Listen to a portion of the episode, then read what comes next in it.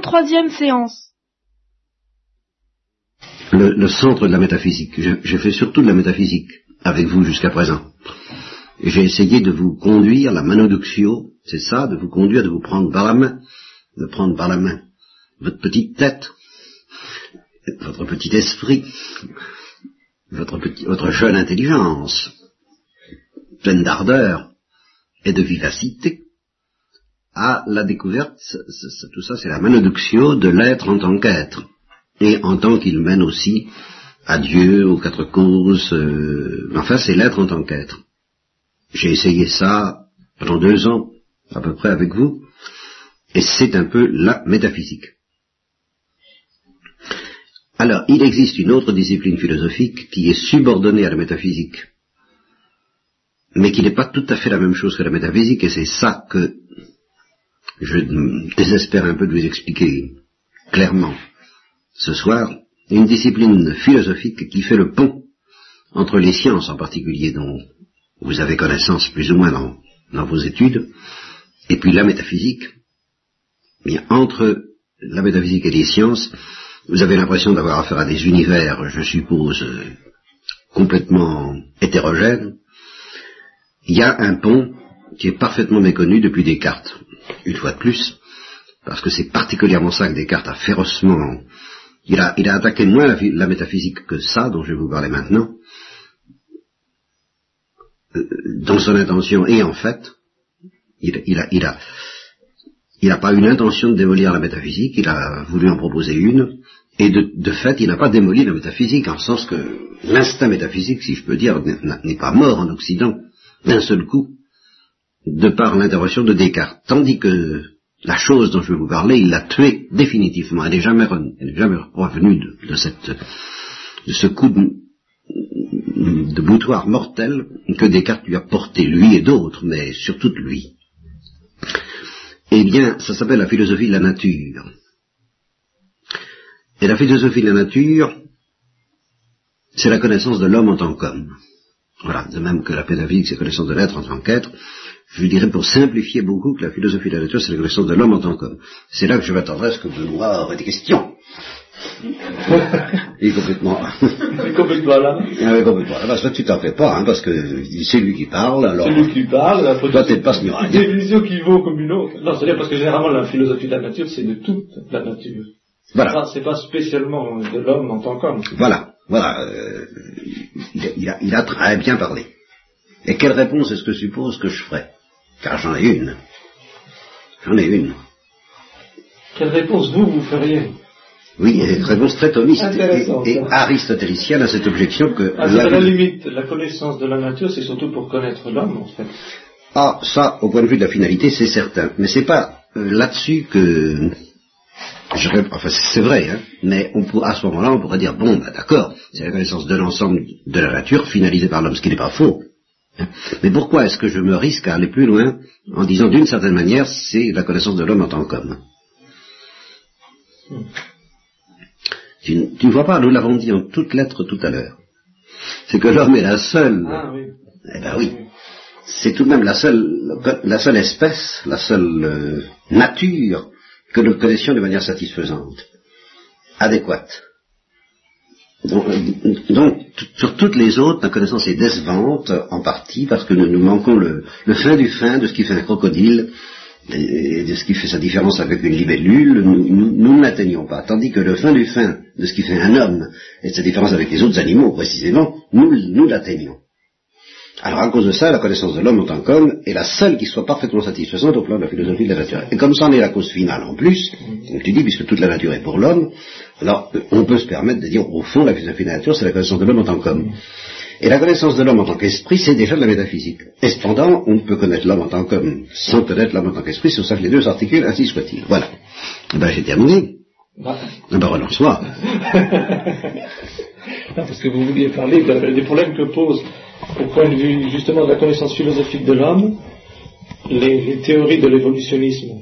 Bon, est-ce que l'un de toi ou, quel, quelque autre vous pourriez formuler alors justement ben, C'est-à-dire que quand on, lit les ouvrages des paléontologues, on a l'impression que, euh, étant donné qu'ils insistent sur le fait que l'homme découle presque insensiblement de l'animal, que la différence justement entre l'homme et l'animal s'estompe. Bien. Alors qu'est-ce que vous en pensez, mesdemoiselles? Si ce n'est que l'homme serait un peu plus compliqué, un petit peu plus organisé que l'animal, mais euh, ce serait simplement des, différences. Est-ce que vous avez cette impression que c'est ce qui... Oui, que l'homme, euh, bon, descend du singe, en gros c'est la formule toute bête, l'homme descend du singe et par conséquent... Ah ben oui, mais est-ce que vous n'avez pas l'impression que la science actuelle va, est, complètement imprégnée de cette... Euh, tout ce qui différencie l'homme de, l'animal, en fait. Oui, mais alors, est-ce que tu y vois surtout, est-ce que tu y vois surtout un postulat métaphysique secret ou, avoué, mais qui n'est pas fondé sur la science, ou est-ce que tu, as l'impression que la science, les découvertes scientifiques vont dans ce sens, qui tend à attaquer justement l'originalité de l'homme par rapport à l'animal? Ou est-ce que c'est un préjugé des, scientifiques? Comment est-ce que vous sentez ça? Oui, oui. Oui, quoi, un préjugé Lequel des deux? non, c'est pas un préjugé. pas un préjugé, c'est la ah. science et la science. La science va dans ce sens-là. Tu n'avais pas l'air de, le croire, Diane. Ah bon C'est fatigant.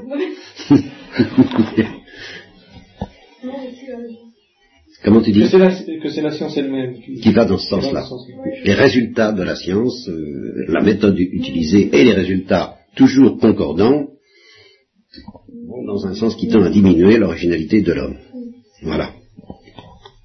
Alors, d'où vous pouvez avoir l'impression que j'ai moi-même eu, si vous voulez, je me suis dit, tiens, il faudrait quand même se renseigner, il faudrait savoir où en est la science, il faudrait savoir si leurs arguments sont vraiment probants, il faudrait savoir euh, s'il n'y a pas un sophisme qui se cache derrière cette euh, longue chaîne de raisonnement qui renvoie l'homme, les premiers humains, à deux millions d'années, euh, avec des outils dans lesquels manifestement les premiers humains, il y a ça aussi que, que cette image que, la science semble suggérer, que les premiers hommes sont sous-développés par rapport aux hommes actuels. Il y a l'homo faber ou l'homo habilis ou l'homo erectus, les tout premiers hominidés ou hominiens sont très rustiques, très, très proches de l'animal, très peu différenciés de l'animal, alors que l'homo sapiens, l'homme actuel, est beaucoup plus différencié.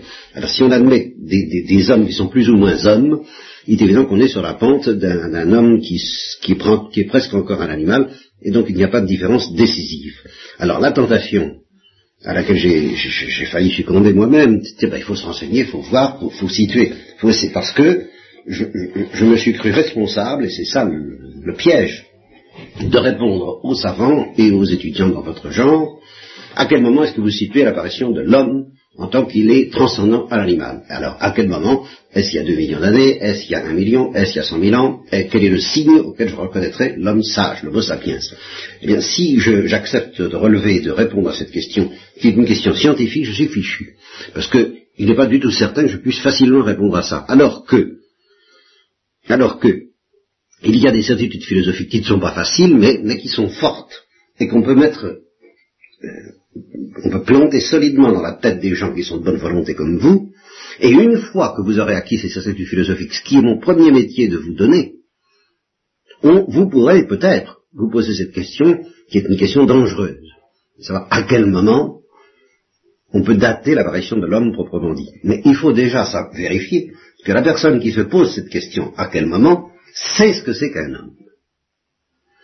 Et c'est pas si évident que ça. C'est justement cette science-là de l'homme en tant qu'homme et qui est philosophique et qui ne dépend pas des résultats scientifiques, qui est prérequise pour juger de la portée des résultats scientifiques. Qu'est-ce que vous en pensez de faire Pardon, Pascal Il y a eu des outils et des tombes. Ben alors là, ça c'est la question scientifique. Mais la définition de savoir ce que c'est que l'homme au point de vue philosophique, eh bien ça, ça ne dépend pas de cette question-là. La question de savoir s'il y a des outils ou pas des outils, c'est pas ça qui va nous donner une idée de l'homme. Il faut d'abord se faire une idée de l'homme, dans la, du, manière, je dirais dans l'absolu, mais ce qui ne veut pas dire dans l'abstrait. Oui, ce qui fait que, en fait, la question que vous posiez tout à l'heure, c'est un préjugé chez les scientifiques qui leur fait. Ah ben ils ont ce préjugé. Ils ont ce préjugé. qu'il n'y aura rien qui dise l'homme de l'animal. Bien sûr, même, même au temps de Darwin où il n'y avait pas toute la, toutes les subtilités qui, qui semblent aller dans ce sens-là, il était déjà convaincu. Plus grossièrement, mais il l'était. Diane. Je ne vois pas la différence entre l'intelligence et puis le, Comment vous différenciez l'homme avec l'intelligence ou avec le... Ou avec le... Avec l'âme, je sais pas, avec le... Eh bien voilà. Ça prouve bien que, du point de vue même de la philosophie de la nature, tu n'as pas une idée claire de ce que une bonne philosophie, ou l'Église, ou moi, c'est à savoir si c'est l'Église, moi, ou la bonne philosophie, purement et simplement, euh, pense de l'homme. Hein, qu'est-ce, que, qu'est-ce qu'elle vient de dire Si vous distinguez l'homme... Non mais quel est le rapport entre l'intelligence et le... Ah, l'intelligence, l'âme, voilà, qu'est-ce que c'est que, qu'est-ce que c'est qui va servir à définir, distinguer l'homme. de l'animal. Parce que tu mêles, là, ces, caractéristiques, et ça sont dans tous là, tu mêles des considérations théologiques à des considérations philosophiques. Et euh, oui, l'âme c'est plutôt religieux, et l'intelligence serait plutôt philosophique. Tu vois, en gros. Et, justement, la question que certains sont tentés de dire, bon, d'abandonner l'homme philosophique, celui-là, et puis dire, bon, il y a l'homme qui n'est qu'un animal aux yeux de la science et de la philosophie. Et puis, alors, il y a, religieusement parlant, une âme qui est destinée à la vie éternelle et qui est l'objet de la religion chrétienne. C'est du fidéisme, ça, parce qu'il n'y a plus d'articulation possible entre la foi et la connaissance naturelle. Donc, en effet, moi, je vais vous poser la question, parce qu'on ne va pas la résoudre tout de suite. Ce soir, on va simplement la poser. Qu'est-ce qui fait l'homme? Quelle définition vous, proposez de l'homme, justement? Est-ce que c'est l'âme? Est-ce que c'est l'intelligence? Et, comment ça s'articule euh, Et on verra d'ailleurs entre autres que Descartes se fait une idée mortelle de l'homme et, qui, prépare le matérialisme actuel. Tout à fait. Alors qu'est-ce que c'est qu'un homme? Moi j'ai lu Simone Weil, enfin un petit peu Simone Weil, euh, juste euh, trois lignes. Hein. Euh, ce matin. et, ça, ça, prouve si, si, si ça t'a apporté quelque chose que tu, ne savais pas grand-chose. Bon. et, et, qui disait que l'homme est le seul être à avoir une destinée surnaturelle. Voilà, une définition foncièrement religieuse de l'homme qui, pourrait alors, justement, servir de sauvegarde à un darwinien euh, ou, à un étudiant convaincu par le darwinisme il dirait d'accord, mais... Euh... On, pourrait avoir l'impression aussi que c'est un peu extrinsèque, tu vois. Dieu a choisi certaines personnes, certains, parmi tous les animaux. Qu'est-ce que ça veut dire une destinée surnaturelle Oui, est-ce qu'il ne pourrait pas prendre des dauphins? Oui, tu comprends. Et leur donner une destinée surnaturelle. Qu'est-ce qui fait que Dieu lui-même ne peut pas prendre un dauphin? As-tu une réponse claire à cette question? S'il plaisait, prenait fantaisie à Dieu de donner une, une destinée surnaturelle à un dauphin, Dieu pourrait-il, de puissance absolue, oui ou non?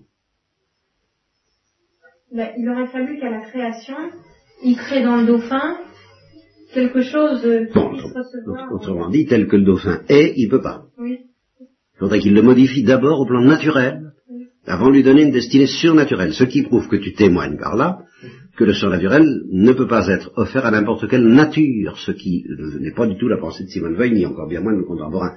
Le surnaturel, on peut le donner à la table si, si, si Dieu, ça lui plaît. Bon, vous, vous étiez en train de discuter, mesdemoiselles. Euh, quand, Dieu a dit qu'il avait fait à son image. Et à sa ressemblance. À sa ressemblance, c'était, euh, bah, c'était quoi? Eh bien justement. Qu'est-ce que vous en pensez? Bah, bah, C'est ça qui différencie l'homme de l'animal. Oui, mais là encore, vous pouvez il y a deux réponses possibles. Il y a son image à ressemblance parce que destiné surnaturel. Alors c'est purement surnaturel, ça peut être donné à n'importe à ce couvre-pied, ou bien parce qu'il y a une nature qui déjà avant même le surnaturel est à la ressemblance de Dieu. À quel titre? Oui, il faut définir monde. Qu'est-ce qui fait l'homme une ressemblance spéciale parce voilà. limite... Euh, Avant la grâce. Parce que si tu, si, tu dis l'homme ne ressemble à Dieu qu'avec la grâce, alors bon, ben n'importe quel être avec la grâce peut ressembler à Dieu.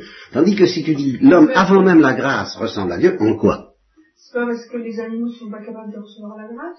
Eh mais pourquoi mais pourquoi? pourquoi, c'est Pourquoi? Parce que l'homme a une âme et mais voilà, tu, risques d'être roué. Tu dis l'homme euh, ne peut recevoir la grâce que parce qu'il a une âme surnaturelle. voilà. Tu comprends? Quel est le, fondement naturel? Alors, si vous présentez ça, je sens bien que vous le présentez, seulement il est bon d'y réfléchir. Et en chrétienne, alors là, si vous voulez. Parce que on peut prendre la chose par plusieurs bouts, comme scientifique, mais, prenons-le comme chrétienne, c'est plus facile pour vous empêcher d'être fidéliste. Qu'est-ce qui fait que l'homme avant la grâce peut recevoir la grâce, alors qu'un dauphin avant la grâce ne peut pas. Quelle différence Avant même toute intervention surnaturelle de Dieu, qu'est-ce qui fait que l'homme est déjà, en effet, peut-être, à l'image et à l'assemblance de Dieu, est capable de recevoir la grâce? Qu'est-ce qui est dans la nature de l'homme? Ça. Oui, parce que de toute façon, même si l'homme n'avait pas reçu la grâce, il se distinguerait ah ben, c'est une question. En tout cas, si, si, si vous ne le croyez pas, c'est plus la peine de faire des sciences naturelles, vous êtes déjà fichu. Il cherchait quelle est la date de l'apparition de l'homme. Dans ma foi, c'est pas loin. c'est pas loin, mais ça ne te paraît pas évident agir. Je n'arrive pas à avoir la différence entre. Enfin, je. Ben, je vois pas où est la différence entre. La... Enfin, pas la différence, non, mais. L'intelligence et l'âme. Alors, je... Parce que l'intelligence, ça, dépend de la définition qu'on donne de l'intelligence. Absolument. C'est très juste. C'est justement, c'est là où il y a l'intelligence des animaux, on parle de l'intelligence des animaux. Alors s'il s'agit de celle-là, effectivement, c'est pas ça qui va faire la différence entre l'homme et les animaux, par, par, par définition. D'un autre côté, quelqu'un qui, est bon, qui, qui qui n'importe quoi, il est quand même une âme. Et eh ben voilà, alors donc c'est pas l'intelligence. Et voilà, c'est, c'est, c'est, et oui, c'est vrai. C'est vrai. Alors nous nous approchons, nous nous approchons. Ah, j'ai jamais dit que c'était pas l'intelligence, Marie. Je, je, je, je, je, je mets en, en, vedette ce qu'il y a de confusément perturbé, je veux pas dire percuté, dans l'esprit de Diane à ce sujet.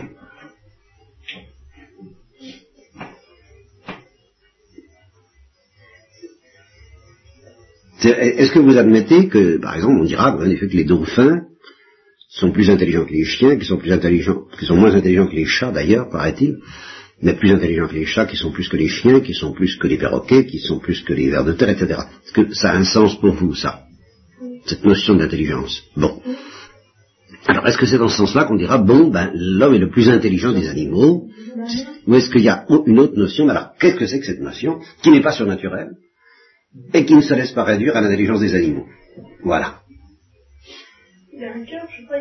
Ah oui, mais alors là, tu vas chercher du côté de l'affectivité et c'est, c'est, c'est, Bon, alors je vous, je, je, c'est juste, c'est juste, c'est juste. Tu es, tu es sur la, tu es sur le bon rail, mais il faudrait préciser. Alors, ce qui caractérise l'intelligence humaine, c'est que c'est une intelligence abstractive ou immatérielle ou infinie. Voilà. Alors ça, euh, qu'est-ce que ça veut dire? Eh bien oui, ça veut dire. Qu'est-ce que ça veut dire? Infini Oui, en effet. Il faut passer surtout par immatériel. Oui, immatériel, abstractif et infini, c'est les trois, c'est les trois. Euh, mais c'est immatériel qui est le mot clé. Mais abstractif aussi, c'est un mot clé. Parce que l'abstraction manifeste l'immatérialité. L'immatérialité, c'est le fondement qui rend. Alors c'est ça dont un animal n'est jamais capable, sinon il cesse d'être animal pour devenir homme.